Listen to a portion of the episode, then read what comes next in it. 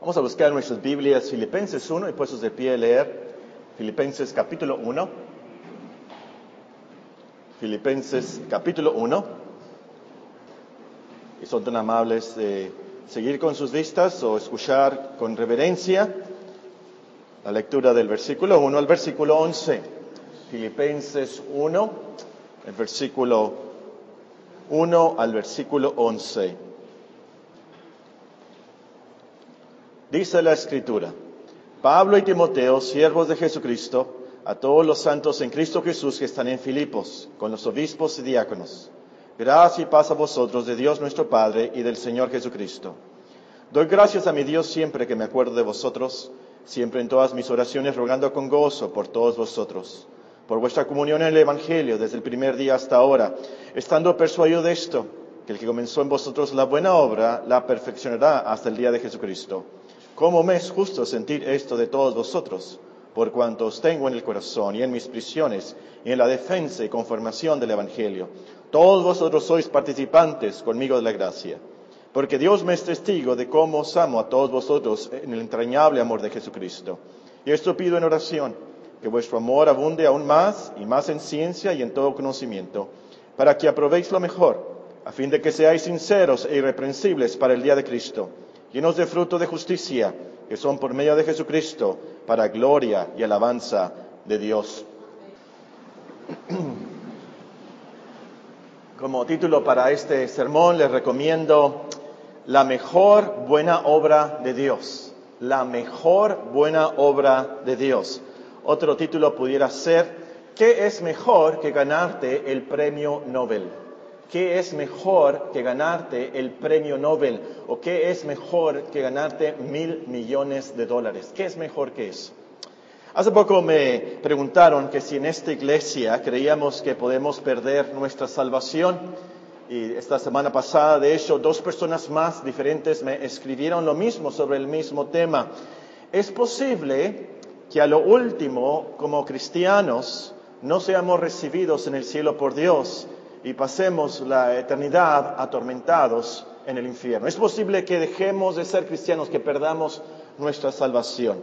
Esta tarde vamos a contestar esta pregunta como parte de nuestra serie, lo que creemos como iglesia. Lo que creemos como iglesia. Y nuestro texto es Filipenses 1.6, el pasaje que leímos, si tienen sus Biblias, Filipenses capítulo 1 y el versículo 6 estando persuadido de esto, que el que comenzó en vosotros la buena obra, la perfeccionará hasta el día de Jesucristo. Y vamos a estudiar este versículo conforme a sus frases. Eh, son tres fases, así que son tres puntos principales. El versículo comienza con la frase, estando persuadido de esto. El apóstol estaba persuadido, o como también lo podemos traducir, estaba seguro, estaba convencido, estaba confiado que el que comenzó la obra en los filipenses la terminaría hasta el día de Jesucristo. Ahora, ¿cómo es posible que el apóstol haya estado tan seguro? ¿Qué, lo convenció? ¿Cómo es que estaba persuadido? Eh, podemos pensar cuando menos dos cosas. En primer lugar, el mensaje del Evangelio. El mensaje del Evangelio. Noten que, que nuestro texto está, por así decirlo, en medio de un sándwich. El sándwich tiene etapas y este es el medio. Pero vean la primera etapa, el versículo 5, Filipenses 1, 5. Filipenses 1, 5. Por vuestra comunión, ¿en qué?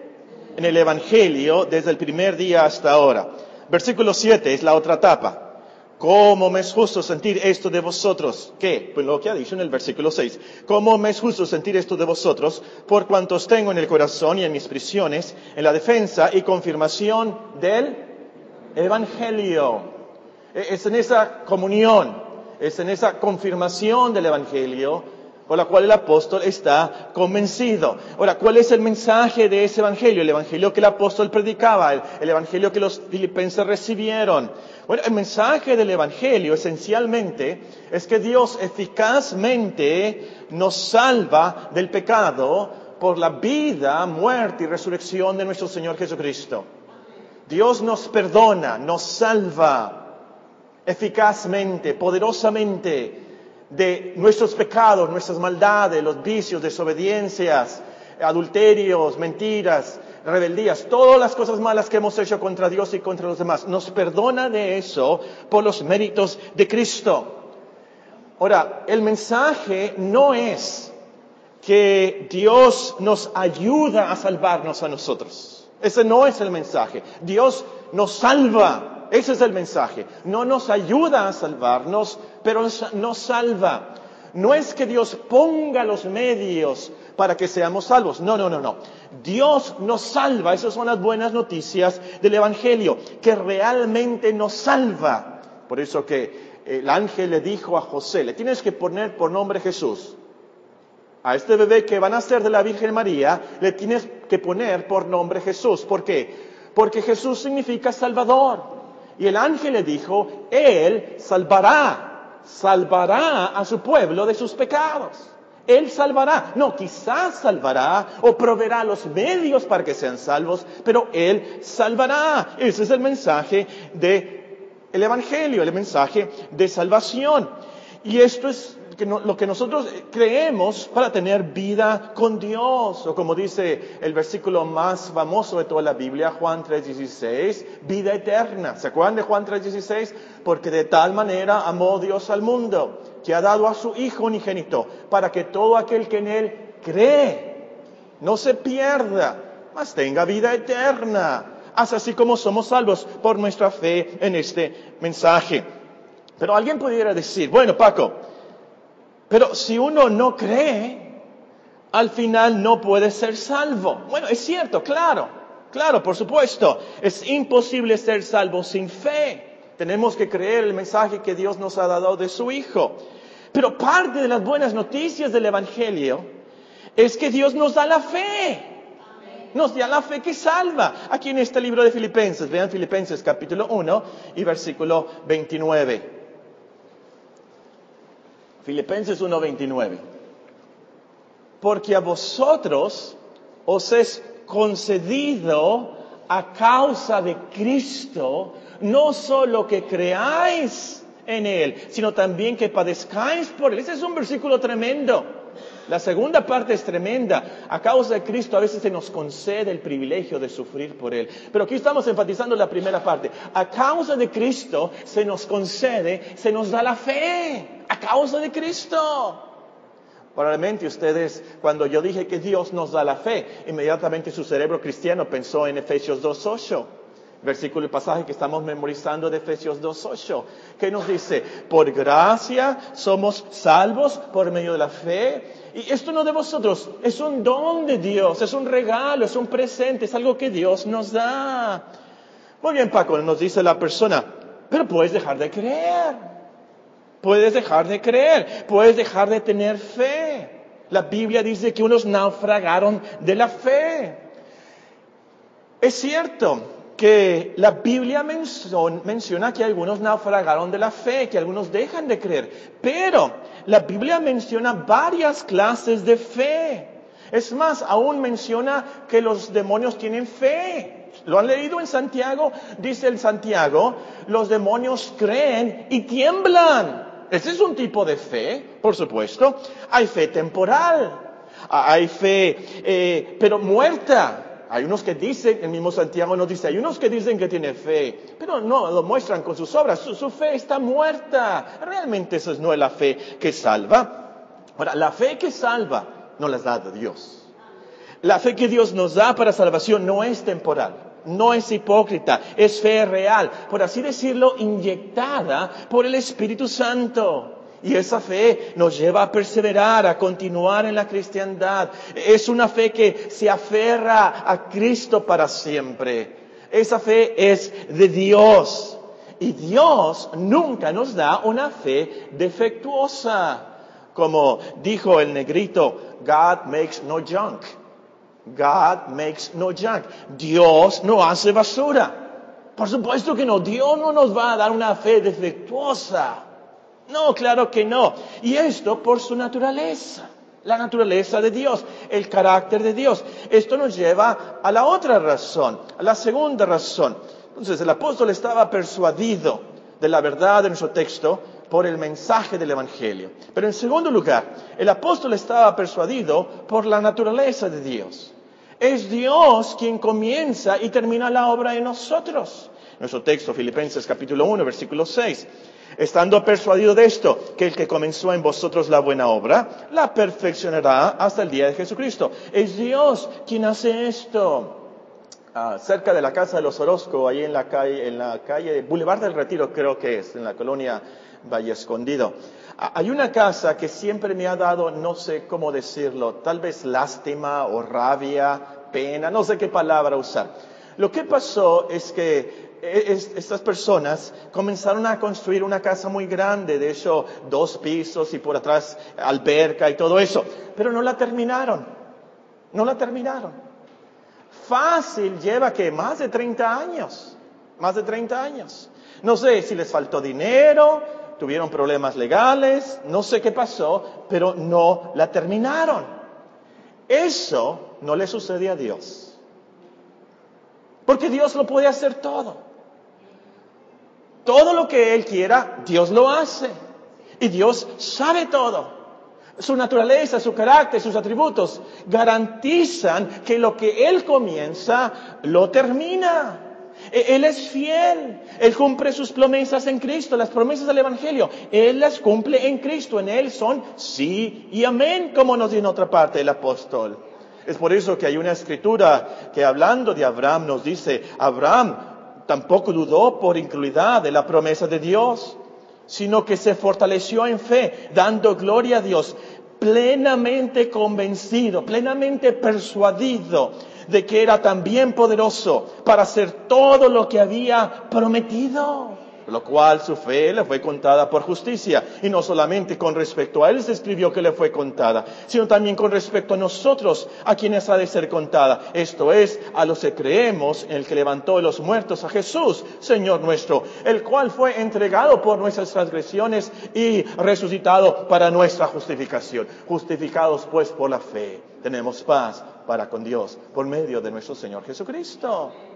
Y el punto es, el apóstol estaba persuadido, convencido, no dudaba que Dios cumpliría su propósito en los filipenses porque Él es Dios.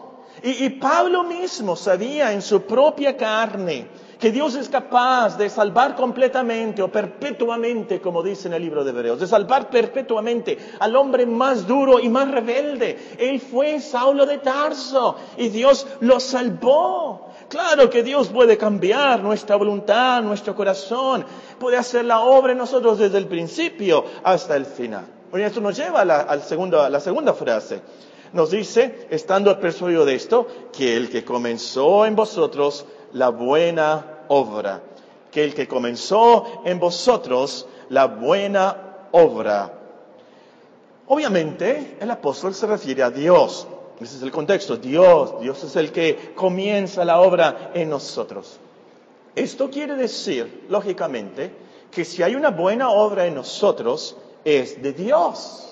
No es por nosotros, en lo absoluto. Si nosotros buscamos a Dios, es porque Él nos buscó primero. A ver, ustedes completen la frase.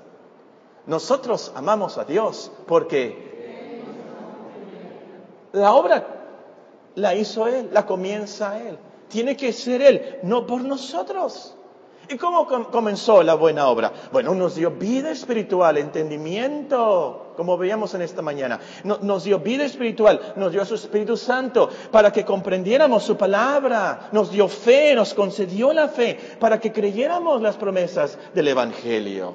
De eso se trata, así comenzó. Ahora nos dice la frase, que comenzó en vosotros, diríamos nosotros comenzó en ustedes. El que comenzó en ustedes la buena obra. Bueno, ¿quiénes serán esos vosotros? ¿Quiénes serán esos ustedes? Aquí, en Filipenses. Una gente muy humilde, muy mansa, muy fácil de cambiar, estaban esperando. No, Podemos hacer una lista de ciertas personas. Si leemos el libro de los Hechos, el capítulo 16, y leemos el libro de Filipenses, tenemos unos ejemplos de las personas que se incluían en ese vosotros. Por ejemplo, Lidia, nos dice en Hechos 16, Lidia era una filipense, ella vendía púrpura Y nos dice ahí en Hechos 16 que Dios abrió el corazón de Lidia. Él comenzó la obra en él. Y ella y su familia, eh, eh, sus niños, eh, no menciona a su esposo, pero es posible, a lo mejor, a su esposo, porque dice su familia fue salva. Entonces ahí tenemos a alguien de este vosotros. Pero el más famoso probablemente de los filipenses fue el carcelero de Filipos. ¿Se acuerdan? Yo me lo imagino bien, bien alto, bien así tipo long, ¿verdad? Tipo Billy, bien alto, fuerte, bien barbón, como las, ya no la trae las barbas el hermano Sergio como antes, así, eh, bien barbón y bien cruel. No me lo imagino un hombre pusilánime. Yo me lo imagino un hombre bien fuerte y bien cruel, el carcelero de Filipos, ¿se acuerdan? Y Dios hizo la obra en ese hombre. Por unos himnos por un temblor, ¿qué tengo que hacer para ser salvo? ¿Se acuerdan? E, e, e, ese fue uno de esos vosotros, uno de esos ustedes. Y luego nos dice al final ahí, ese hombre de Filipos, ese carcelero, eh, también lo llevó a, Pablo, a Silas, lo llevó a, a, su casa y su familia también fue salva. Su familia. ¿Quién más? Bueno, también menciona el pasaje de ellos a una muchacha endemoniada. Y es así como adivinaba. Yo creo que esa muchacha también va a estar en el cielo, esa mujer, salva por la gracia de Dios. ¿A quién más? Bueno, podríamos agregar en la lista a Clemente. Nos dice en Filipenses 4, nos habla de un Clemente. Y luego nos habla de dos muchachas, bueno, dos mujeres, dos hermanas. A una que se llamaba Envidia y a la otra que se llamaba Sin ti qué. Pero en español, en nuestra versión, dice Evodia. Y sin ti qué. Así se pronuncia, sin ti qué. Pero como dice la mano pulido, sin ti qué, ¿verdad? El caso es que las mujeres eran unas peleoneras. Yo leo los versículos y me las imagino, ¿verdad? Agarradas del chonco. Y, le dice a Clemente, eh, le dice el apóstol Pablo, ayúdame con estas mujeres. Y me las imagino muy soberbias y orgullosas, por eso estaban peleadas. Y me lo imagino por lo que dice Pablo en Filipenses 2, si ustedes pueden leer Filipenses 2. Bueno, el caso es que tenemos a esa lista de personas que estaban incluidas, las podemos incluir de seguro en este vosotros, en este ustedes. Y el punto es, la lección es que Dios hace la obra en toda clase de personas. Hombres, mujeres, jóvenes, niños están en esta lista, como nosotros hombres pecadores, tal vez hombres o mujeres crueles, jóvenes rebeldes, niños desobedientes, personas, por así decirlo, comunes, como nosotros. Están incluidos en este ustedes, en este vosotros. Y Dios hizo la obra en ellos. Él comenzó la obra en ellos. Y, y, qué descripción, ¿verdad?, de la salvación de Dios en este texto. ¿Cuál es la descripción? Nos dice el versículo, vean, estando persuadido de esto, que el que comenzó en vosotros la buena obra. La buena obra. Es una buena obra de Dios y por eso digo que es la mejor obra de Dios. Un comentarista dice, y lo, creo, es mejor que la creación del universo. Nuestra salvación es la mejor obra de Dios. Desde el principio hasta el final. Esta buena obra nos lleva a la cruz. Esta buena obra nos lleva a la tumba vacía. Esta buena obra nos lleva al cielo. Que Cristo intercede por nosotros. Es la mejor buena obra de Dios. O como también se puede traducir esa palabra buena, es la obra más excelente la obra más digna, la obra más benéfica, la obra más útil y ciertamente es la mejor obra para nosotros. La salvación es la mejor cosa, la mejor obra que te puede suceder a ti. Más que heredar mil millones de dólares. Imagínate que te, alguien te diera, te heredaras mil millones de dólares. ¿Qué tanto pudieras hacer? Y, pudieras construir eh, clases de escuela dominical a tres. Pudieras hacer muchas cosas con ese dinero. Mil millones de dólares. Ni me lo puedo imaginar. Pero al final, ¿qué? Si no tuvieras a Cristo y la salvación. Al final, que llamen al pastor, que llamen a la hermana, yo necesito salvación. Y te dice tu mujer, te dice tu amiga, te dice tu amigo, pues ahí en el banco tú tienes, todavía te quedan 100 millones de dólares. ¿Para qué quiero 100 millones de dólares? Yo quiero salvación. Esto es mejor que recibir el premio Nobel de la Paz, es mejor que recibir el premio Nobel de Medicina. Porque de qué te va a servir un premio Nobel en el día del juicio si no tienes salvación? Esta es la mejor obra de Dios, mejor que una medalla olímpica, mejor que, que puedas vivir mil años, estaba leyendo ayer.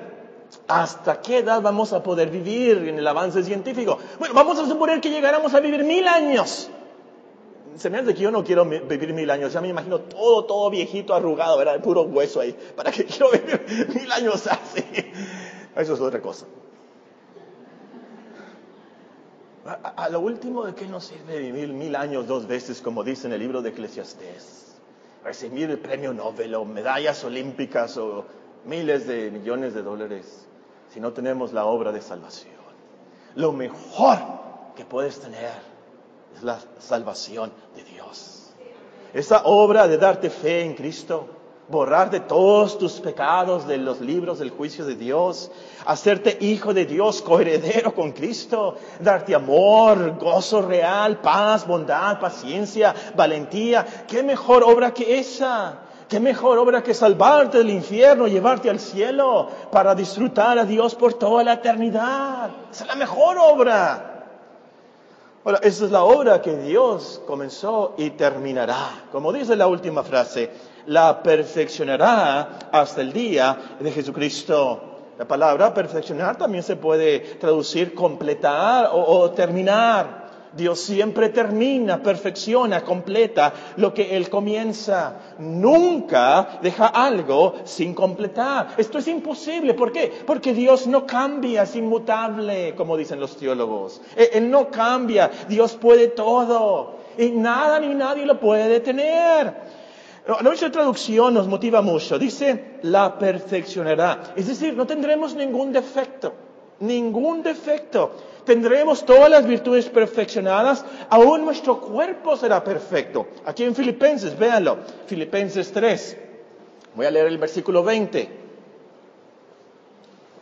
Filipenses, capítulo 3, versículo 20. Mas nuestra ciudadanía está en los cielos, de donde también esperamos al Salvador, al Señor Jesucristo, el cual transformará el cuerpo de la humillación nuestra para que sea semejante al cuerpo de la gloria suya, por el poder con el cual puede también sujetar a sí mismo todas las cosas. Es entonces que se va a cumplir el pasaje de Romanos que dice, a los que predestinó, a estos también llamó. A los que llamó, a estos también justificó. A los que justificó, a estos también glorificó. Esa cadenita es del mismo grupo. Nuestra salvación no se puede perder. ¿Por qué? Porque Dios comienza la obra y la termina desde la predestinación hasta la glorificación. Y esto será, nos dice nuestro texto, en el día de Jesucristo. Esto es lo último. Filipenses 1.6. Estando persuadido de esto, que el que comenzó en vosotros la buena obra, la perfeccionará hasta el día de Jesucristo. Véanlo también en el versículo 10.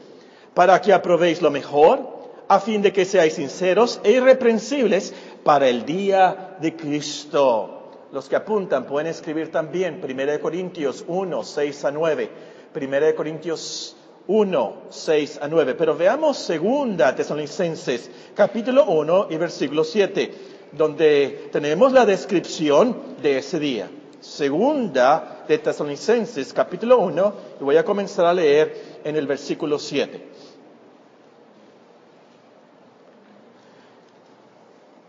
Y a vosotros que sois atribulados, daos reposo con nosotros cuando se manifieste el Señor Jesús desde el cielo con los ángeles de su poder, en llama de fuego para dar retribución a los que no conocieron a Dios ni obedecen al Evangelio de nuestro Señor Jesucristo, los cuales sufrirán pena de eterna perdición, excluidos de la presencia del Señor y de la gloria de su poder, cuando venga en aquel día para ser glorificado en sus santos y ser admirado en todos los que creyeron, por cuanto nuestro testimonio ha sido creído entre vosotros, por lo cual asimismo oramos siempre por vosotros, para que nuestro Dios os tenga por dignos de su llamamiento, cumpla todo propósito de bondad, toda obra de fe con su poder, para que el nombre de nuestro Señor Jesucristo sea glorificado en vosotros y vosotros en Él por la gracia de nuestro Dios y del Señor Jesucristo. Entonces, ese día será el día de la segunda venida, o como dicen los profetas en el Antiguo Testamento, el día del Señor, cuando Él se manifieste en todo el resplandor de su gloria. Ese día es lo que los teólogos llaman la visión beatífica. Es decir, tú vas a ver a Cristo como cristiano y te vas a beatificar, te vas a transformar, te vas a, glorificar. Dios te va a perfeccionar. O como dice en Primera de Juan, amados, ahora somos hijos de Dios y aún no se ha manifestado lo que hemos de ser pero sabemos que cuando Él se manifieste, seremos semejantes a Él, porque le veremos tal como Él es. Muy bien, un último comentario, y para mí es el más importante de todo esto. La frase, el día de Jesucristo, nos da la clave de todo. Escucha bien, por favor. Escucha bien. Lo más importante para Dios no es nuestra salvación. Lo más importante para Dios no es nuestra salvación. No hace la buena obra por nosotros. Lo más importante para Dios es el día de Jesucristo. Lo más importante para Dios es que su Hijo sea glorificado. Es por eso que en Tesalonicenses al versículo 12 dice, para que el nombre de nuestro Señor Jesucristo sea glorificado en vosotros. Es por eso que Dios comienza y termina su obra en nosotros. No es para nuestra gloria, pero para su gloria eterna. Por eso esto está súper garantizado que no perdemos nuestra salvación. ¿Por qué? Se trata nada menos y nada más que de la gloria de nuestro Señor Jesucristo. Por así decirlo, si me permiten la expresión, está en juego el nombre de Dios, está en juego la gloria de su Hijo. Claro que va a terminar su obra en nosotros. Muy bien, esto es lo que el versículo nos enseña. Vamos a terminar con algunas lecciones teológicas y prácticas. Número uno, como iglesia creemos que la Biblia enseña que la salvación es 100% de Dios. Como iglesia creemos que la salvación es 100% de Dios. ¿Por qué? Dios es el que hace la obra desde el principio hasta el final. Super teólogos. Está aquí el hermano Sergio. Super teólogos. Esto es monergismo. De vez en cuando le tengo que echar un hueso a los teólogos, ¿verdad? Para que les interese. Esto es monergismo. Nosotros no creemos en sinergismo. No creemos que la salvación es 50% de Dios y 50% del hombre. No, no, no, no, no. La salvación es de Dios. Todo de Dios. Porque Dios es el que hace la obra desde el principio hasta el final. Y esto es lo que nos da toda la confianza en el mundo de que no vamos a perder nuestra salvación. Si dependiera de nosotros, si dependiera de nosotros, si dependiera un por ciento de nosotros, ¿quién sería salvo? Porque ¿quién de nosotros tiene un arrepentimiento perfecto? O buenas obras perfectas, o una fe perfecta, o disciplina y, y fidelidad y logros cristianos. Nadie, nadie pudiera ser salvo. Pero se trata de la obra de Dios desde el principio hasta el final. Esto garantiza nuestra salvación por toda la eternidad. Número dos, como iglesia creemos que la Biblia enseña que los verdaderos cristianos perseveran hasta el final. Ahora es trágico y desafortunado que tengo que decir verdaderos cristianos, pero es que hay muchos cristianos que no son verdaderos, son falsos, son apócrifos. Los verdaderos cristianos perseveran, continúan hasta el final. ¿Por qué? Porque Dios comienza la obra en ellos y la perfecciona hasta el día de Jesucristo. Por eso, Dios les da los medios, el querer como el hacer, para que perseveren Porque Dios les da la fe, la energía espiritual, la disciplina, la paciencia para seguir hasta el final. Por eso ninguno se pierde. Es por eso que el Señor nos puede prometer. Vean Juan capítulo 10, por favor. Juan capítulo 10. Juan capítulo 10.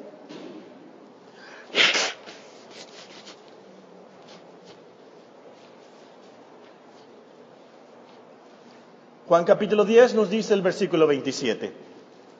Es nuestro Señor Jesucristo.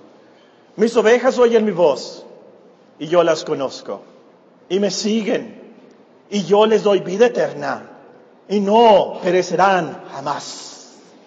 Ni nadie las arrebatará de mi mano. Mi Padre que me las dio es mayor que todos y nadie las puede arrebatar de la mano de mi Padre. Ahí está la promesa, tan clara. Número tres, como iglesia creemos que la Biblia enseña que Dios hace su obra en nosotros, transformándonos, ayudándonos con dones, disciplina. Entonces, esta enseñanza no nos lleva a la negligencia espiritual, no nos lleva a practicar el pecado. Todo lo contrario, es lo opuesto. E-, es el diablo, es la lógica carnal la que dice, bueno, si Dios hace la obra desde el comienzo hasta el final y no vamos a perder la salvación, entonces podemos hacer lo que se nos dé la gana. Podemos darle vuelta a la hilacha, no tenemos que dar, venir a la iglesia, no tenemos que leer la Biblia, no tenemos que orar, podemos comer lo que queramos, drogarnos con lo que, que queramos, podemos ser enojones y mentirosos y tacaños y elitistas y adúlteros, ladrones, al cabo que al final vamos a ser salvos. No, no, no, no, no, no, no, no, no, no precisamente por la obra que Dios comienza en nuestras vidas. Precisamente porque Dios nos cambia y nos transforma por su gracia y nos salva de nuestros pecados. Parte de su obra es darnos el querer como el hacer por su buena voluntad. Ahora, esa famosa frase precisamente está en Filipenses. Filipenses capítulo 2 y versículo 13. Porque Dios es el que en vosotros produce así el querer como el hacer por su buena voluntad. Eso es parte de su buena obra. Entonces, si tú tienes la actitud, voy a hacer lo que yo quiera, no tengo por qué esforzarme, al cabo que al final voy a ser salvo, no has entendido el Evangelio. No has entendido el Evangelio. No has entendido que la salvación es de Dios. No has entendido lo que es la salvación. Porque la salvación es del pecado. Y la salvación es del pecado para Dios. Y escucha bien, por favor, aquí también. La salvación de Dios no es una simple decisión. La salvación de Dios no es una simple oración.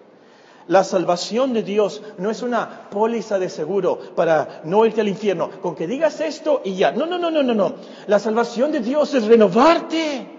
Cambiar la visión de tu vida para que ames a Dios y sus mandamientos. Y así no son gravosos esos mandamientos. Tú quieres hacer la voluntad de Dios. Te entristeces si no la haces.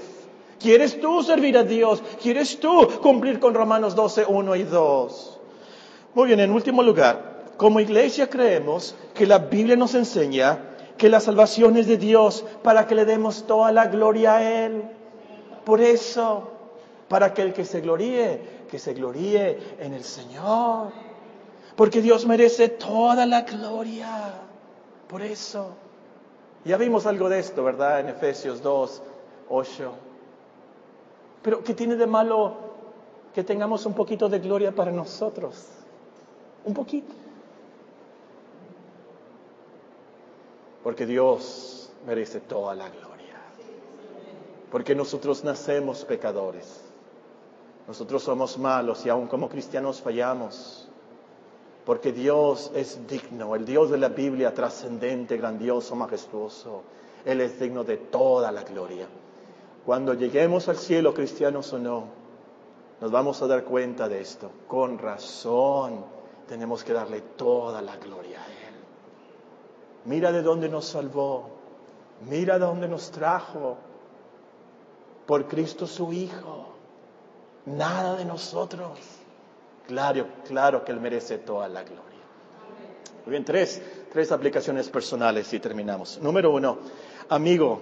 Dos, perdón, dos. Amigo, busca a Dios. Sigue viniendo a la iglesia, lee la Biblia, pídele a Él misericordia y ruégale a Él que Él haga la obra en ti. No hay ninguna otra manera de ser salvo. Sé sincero con Él, sé sincera.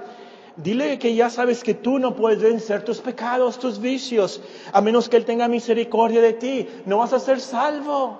Dile cómo te sientes. Dile si necesitas fe. Dile a Él, Señor, dame la fe.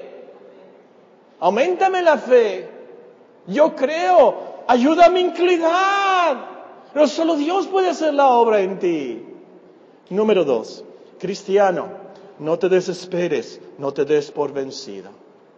A lo mejor te sientes un fracaso. A lo mejor eh, eh, te sientes que no logras ni orar bien, ni, ni tienes ningún ministerio en la iglesia y, y no has logrado crecer en ciertas virtudes.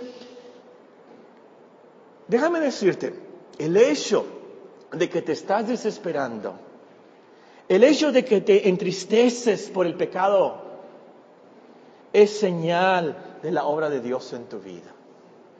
El hecho de que estás aquí es señal que Dios está haciendo la obra en tu vida. Como cristiano, no te desesperes.